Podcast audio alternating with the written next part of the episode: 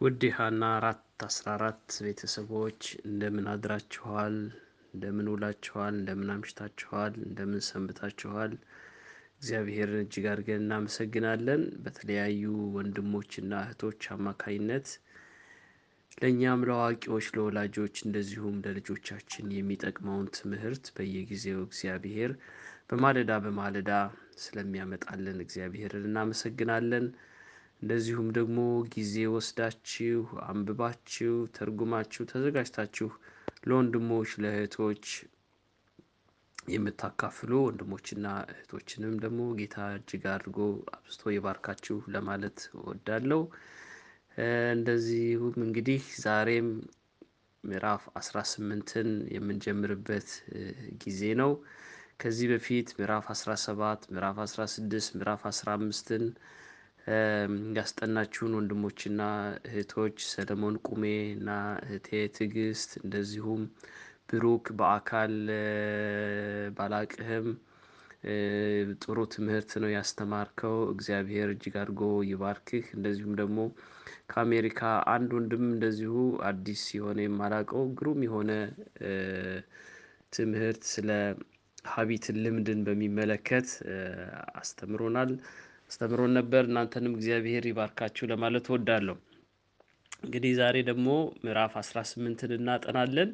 ይሄ ምዕራፍ አስራ ስምንት ከምዕራፍ አስራ ሰባት ከተከታታይ ሶስት ቀናት በዚህ ሳምንት ካጠናነው ጋራ ጎን ለጎን የሚሄድ ክፍል ነው እና ምናልባትም እንግዲህ ከዚህ ምዕራፍ በኋላ የምዕራፍ 18 በምዕራፍ 17 ላይም ጥያቄ ያላችሁ ሰዎች ጥያቄ ታቀርባላችሁ ብዬ ተስፋ አደርጋለሁኝ። ወደ ዛሬው ጥናታችን ከመሄዳችን በፊት አጭር ጸሎት እናድርግ። እግዚአብሔር አባታችንና አምላካችን እጅግ አድርገን እናመሰግንሃለን። ዕለት ዕለት በየማለዳው ለልጆችህ ለአዋቂዎችም ለሕፃናትም የሚሆን መልእክት ስለምትሰጠን ስለምታስተምረን ዛሬም ደግሞ እንደዚሁ በዚህ ማለዳ ልታስተምረን ስላለህ እናመሰግንሃለን። እኔ ሳልሆን የምናገረው ጌታ ሆይ ያንተ መንፈስ ለሁላችን ማስተዋልና ጥበብን እንዲሰጠን እንድትመራኝ እለምንሃለሁ። ውሏችንን ሁሉ እንድትባርክ ምሽቱንም አዳሩንም እንድትባርክ እለምንሃለሁ። እንደዚሁም ደግሞ በምንማረው ነገር ጌታ ሆይ የምንኖርበት እንዲሆን እኛም ኖረንበት ለልጆቻችንም ደግሞ መልካም ትምህርት የሚያድጉበትን የሚታነጹበትን ነገር በማድረግ እንድናሳድጋቸው ሰማያዊ የሆነውን ጥበብ እንድትሰጠን እንለምንሃለን። ስለ ሁሉ ነገር ተመስገን። በኢየሱስ ስም አሜን። እንግዲህ ዛሬ የምንጀምረው ምዕራፍ አስራ ስምንት ርዕሱ ጽዱነት፣ ስርዓትና በስርዓት መኖር እንግዲህ እንግሊዘኛውን neatness፣ order እና regularity የሚለውን በሚሉት ነጥቦች ዙሪያ ላይ የሚያጠነጥን ይሆናል። አማርኛችን በጣም ውስን ነው። በዚህ ይሄ neatness፣ order፣ tidy የሚሉትን ነገር tidy የሚሉትን ነገር ለመተርጎም ሁሉም ከስርዓት ከንጽህና ከጽዳት ጋር የሚያያዙ ናቸው። እንግሊዝኛ የተለያዩ term ኦችን ይጠቀማል። ነገር ግን ሀሳቡ አንድ ቢሆንም በእኛ በአማርኛው ያው ብዙ ለሰፋ ያለ የቃላት ትርጉም አላገኘ አላገኘሁለትም።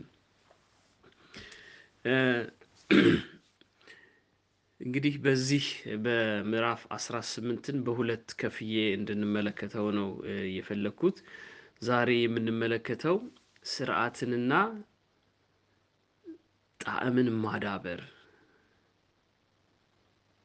cultivating order and taste ነው የሚለው የእንግሊዝኛው። ስርዓትንና ጣዕምን ማዳበር የስርዓትን ጣዕም የስርዓትን ውበት በስርዓት የመመራትን ጠቃሚነትና አስፈላጊነትን መኮትኮት፣ ማሳደግ፣ ማዳበር በሚለው ዙሪያ ላይ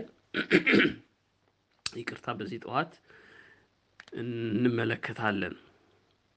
እንግዲህ አንድ ተጨማሪ ነጥብ ለማስቀመጥ የምፈልገው እዚህ ላይ ይሄ Child Guidance የተባለው መጽሐፍ አንድ ወጥ መጽሐፍ ራሱን ችሎ የተጻፈ መጽሐፍ አይደለም። ነገር ግን ኤለን ዋይት በተለያየ ጊዜ በተለያየ ቦታ ለተለያዩ ሰዎች ከተናገረቻቸው ከጻፈቻቸው ጽሁፎች ላይ ተውጣጥቶ አንድ ላይ በርዕስ በርዕስ በርዕስ ተደራጅቶ እንደዚህ ውብ በሆነ መልኩ የተዘጋጀ መጽሐፍ ነው እና ስለዚህ ተመሳሳይ ሀሳቦች ተመሳሳይ አረፍተ ነገሮች ተደጋግሞ ስታዩ ለምንድን ነው ብላችሁ ከጠየቃችሁ እነዛ ሀሳቦች ከተለያየ ነው ምንጫቸው ከተለያዩ ከእሷ መጽሐፎች ውስጥ ተለቅመው የመጡ ስለሆኑ ነው እና ያንን ከግንዛቤ እንድታስገቡ ለማለት እፈልጋለሁ።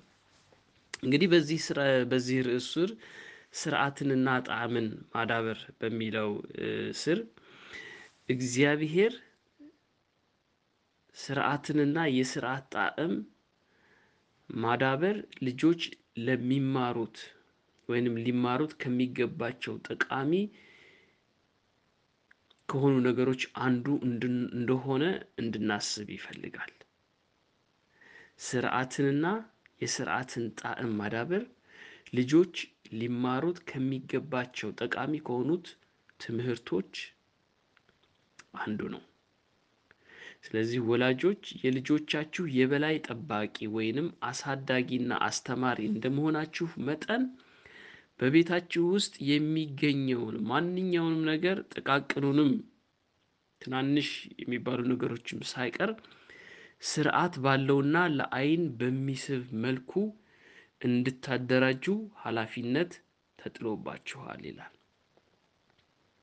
እንግዲህ ባለፈው ሳምንት ባለፉት ሶስት ቀናቶች የተማርነው ስለ ግል ንጽህና፣ ስለ ቤተሰብ ንጽህና፣ ስለ አካል፣ ስለ አልባሳት ንጽህና ነው። አሁን ደግሞ ቤታችንን እንዴት አድርገን በስነ ስርዓት ያሉትን እቃዎችን በሚያምሩ ሁኔታ በሚስቡ ሁኔታ በስርዓት አደራጅተን ንጽህናቸው ተጠብቆ ማስቀመጥ እንዳለብን የሚያሳስብ ክፍል ነው እና ይህንን ስናደርግ ደግሞ ልጆቻችን ከዛ አይተው የሚማሩት ነገር ይኖራቸዋል። ልጆቻችሁን ልብሳቸውን ንጹህ አድርገው እንዲጠብቁ በዋጋ ሊተመን የማይቻለውን ትምህርት አስጨብጧቸው። እንግዲህ ልጆችን ልብሳቸውን ንጹህ አድርገን እንዲጠብቁ ማስተማር በዋጋ ሊተመን የማይቻል ነው ይላል። እንግዲህ ይሄ በጣም አስፈላጊ ነጥብ እንደሆነ የሚገልጽ ነው። ይህንንም ደግሞ የራሳችንን አልባሳት ወይንም ልብስ ንጹህ አድርገን የሚያምር እና የተከበረ አድርገን ስንይዘው ልጆቻችን ከዛ ይማራሉ። የኔ አባት ሚሊታሪ ነበር እና የሚሊታሪ ስርዓታቸው በዚህ ጉዳይ ላይ በጣም ጥብቅ ነው። ስለዚህ ሁልጊዜ ትዝ ይለኛል ከአባቴ ጋር ያደግኩት ሕፃን እያለሁ ያልተተኮሰ ልብስ ለብሼ አላቅም። እንግዲህ በድሮ ጊዜ በከሰል የሚተኮሰው እና ሁሌ ልብሴ ታጥቦ አባቴ ልብሴን ተኩሶ በስርዓት አድርጎ ነው ወደ ትምህርት ቤት የሚልከኝ። ስመጣም ደግሞ ይቆጣጠራል። ያቺ የተተኮሰችው መስመሯ ተሰብራለች አልተሰበረችም እና ያን ያክል extreme እንድንሄድ አይደለም። ነገር ግን ልብሳችን ንጹህ እንዲሆን ያ ልብስ ደግሞ በደንብ እየተተኮሰ የሚያምር ሰዎችም ሲያዩት ግርማ ሞገስ የሚሰጥ እንዲሆን የሚያሳስብ ክፍል ነውና ልብሳችንንም ደግሞ እኛ እንድናከብረው እኔ ከዚህ የተማርኩት ትምህርት ምንድን ነው?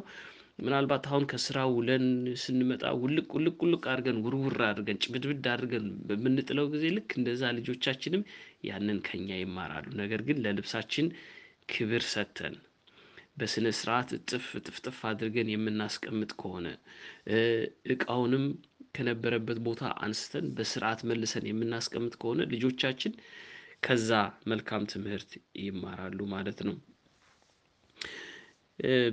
በሶስተኛው ፓራግራፍ ላይ እንደዚህ የሚል ሀሳብ አለው። ዘወትር ቤታችሁን አግባብ ባለው መልኩ በስነ ስርዓት እንድትይዙ በእግዚአብሔር ታዛችኋል ይላል። you are on obligation of God ነው የሚለው you are under God's obligation የሚለውን ሀሳብ ለመተርጎም ነው። በስነ ስርዓት እንድንይዝ በእግዚአብሔር ታዛችኋል። አስታውሱ፣ በሰማይ ስርዓት አልበኝነት የለም። ስለዚህ አሁን የምትኖሩት ኑሮ ወይንም በምድር ያለው ቤታችሁ የሰማይ ተምሳሌት እንደሆነ ልብ ልትሉ ልታስቡ ይገባል ይላል። ዘወትር ቤታችሁን አግባብ ባለው መልኩ በስነ ስርዓት እንድትይዙ በእግዚአብሔር ታዛችኋል። ስለዚህ ልብ በሉ፣ አስታውሱ፣ በሰማይ ስርዓት አልበኝነት የለም።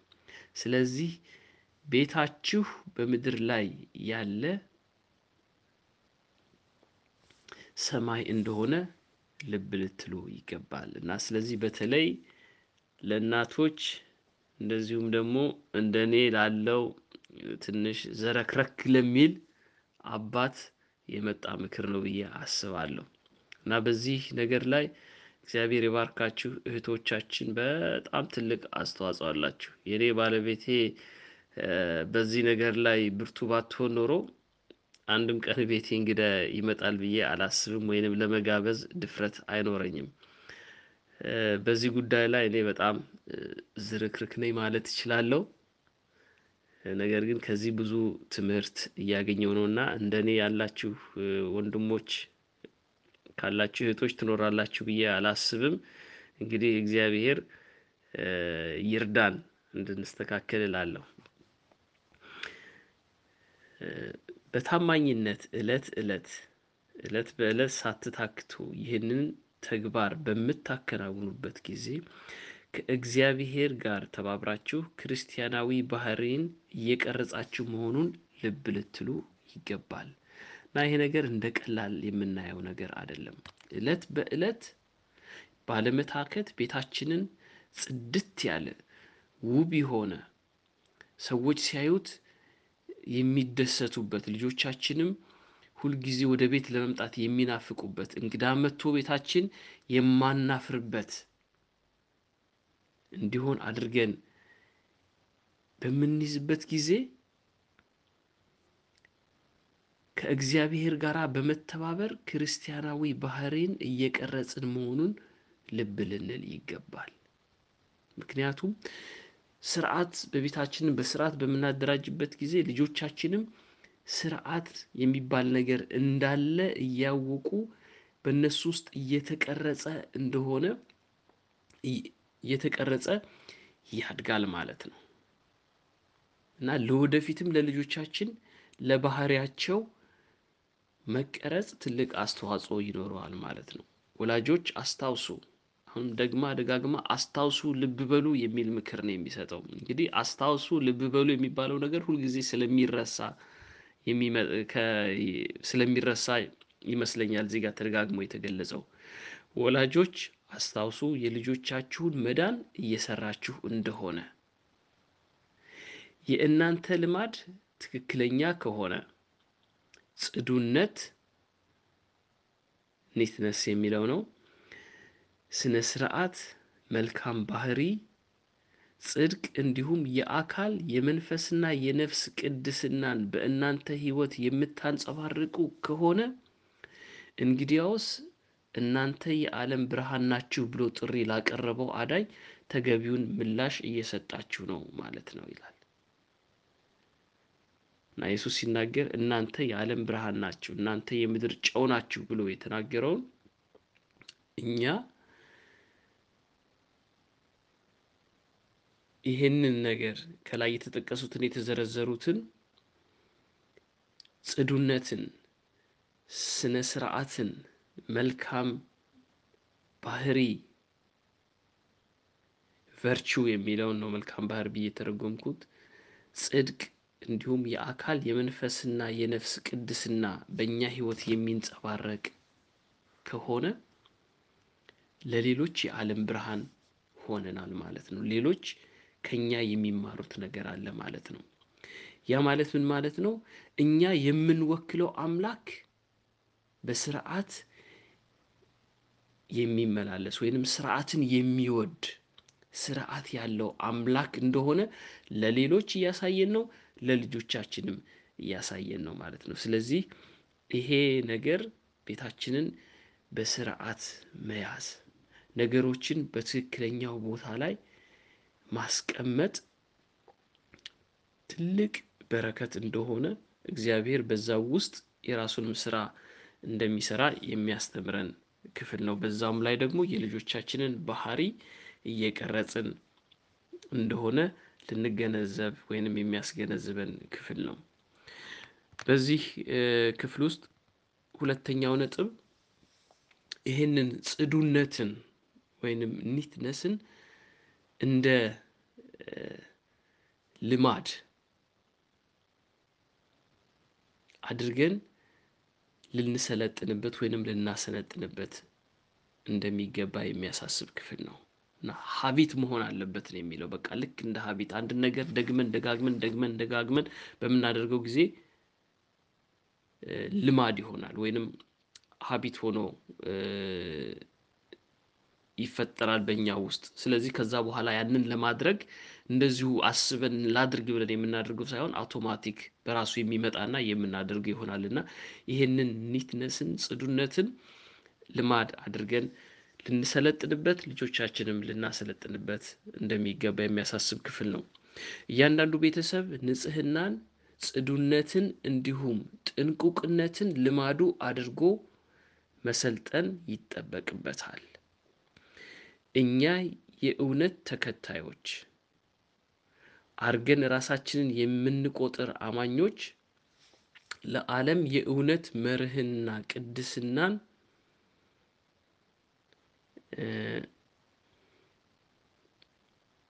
ሰዎችን ግዴለሽ፣ ስርዓት አልበኛ፣ ዝርክርክ እንዲሁም ያልተገራ እንደማያደርግ በተግባር ልናሳይ ይገባናል ይላል። ይሄ ዋን ምንድን ነው ሀሳቡ? እኛ የእውነት ተከታዮች ነን ብለን ራሳችን የምንቆጥር አማኞች ከሆንን ለዓለም የእውነትን መርህና ቅድስናን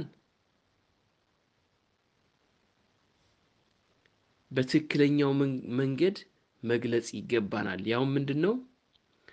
ሰዎችን ግዴለሽ፣ ስርዓት አልበኛ፣ ዝርክርክ እንዲሁም ያልተገራ የሚያደርግ እንዳልሆነ ልናሳያቸው ይገባል። የምናምነው እምነት የያዝነው የቅድስና መርህ በአለባበሳችን፣ በቤታችን አደረጃጀት የተለየን እንደሆንን የሚያሳይ ተግባር መሆኑን ማሳየት ይገባናል። እዚህ ጋር የሚለው እኛ የእውነት ተከታዮች አድርገን ራሳችን የምንቆጥር አማኞች ከሆንን ነው። ያ ማለት እንግዲህ በአለባበሳችን ግዴለሾች ከሆንን ውጫዊ የሚታየው የፀጉራችን ሊሆን ይችላል፣ የምንመርጣቸው የልብስ ሁኔታዎች ሊሆኑ ይችላሉ፣ ንጽህናው ሊሆን ይችላል። እነዛ የተዝርክርክነት የሚታይበት ከሆነ ያልተገራ አብሮ የማሄድ ከሆነ ያንን የምናንጸባርቀው ትክክለኛውን የእውነት መርህና ቅድስናን አይደለም ማለት ነው። ስለዚህ እኛ የእውነት ተከታዮች የሆንን ነገር በዚህ ጉዳይ ላይ ትኩረት ሰጥተን የቤታችንን ስርዓት በማስያዝ አለባበሳችን በሰው ፊት ራሳችንን በምናቀርብበት ጊዜ ስርዓት ያለው አለባበስ በመልበስ የምንከተለውን የእውነት መርህና ቅድስናን ለሌሎች መልካም በሆነ መልኩ ተጽዕኖ በመፍጠር ልናስተምራቸው እንደሚገባ የሚያሳስል ክፍል ነው። ለእግዚአብሔር ያለንን ፍቅር በቤታችን የምንገልጸው ልጆቻችንን በመውደድ ነው።